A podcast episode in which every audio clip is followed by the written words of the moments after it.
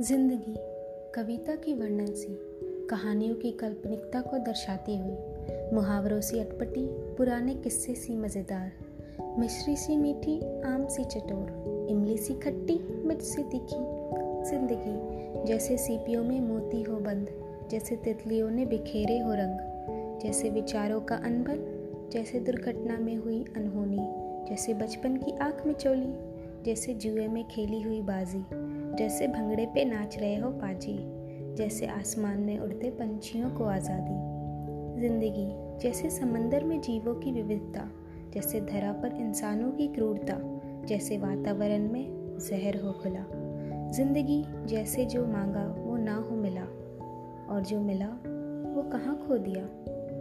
ज़िंदगी हमसे क्या चाहती है? इस सवाल में कई लोग गुम हो जाते हैं।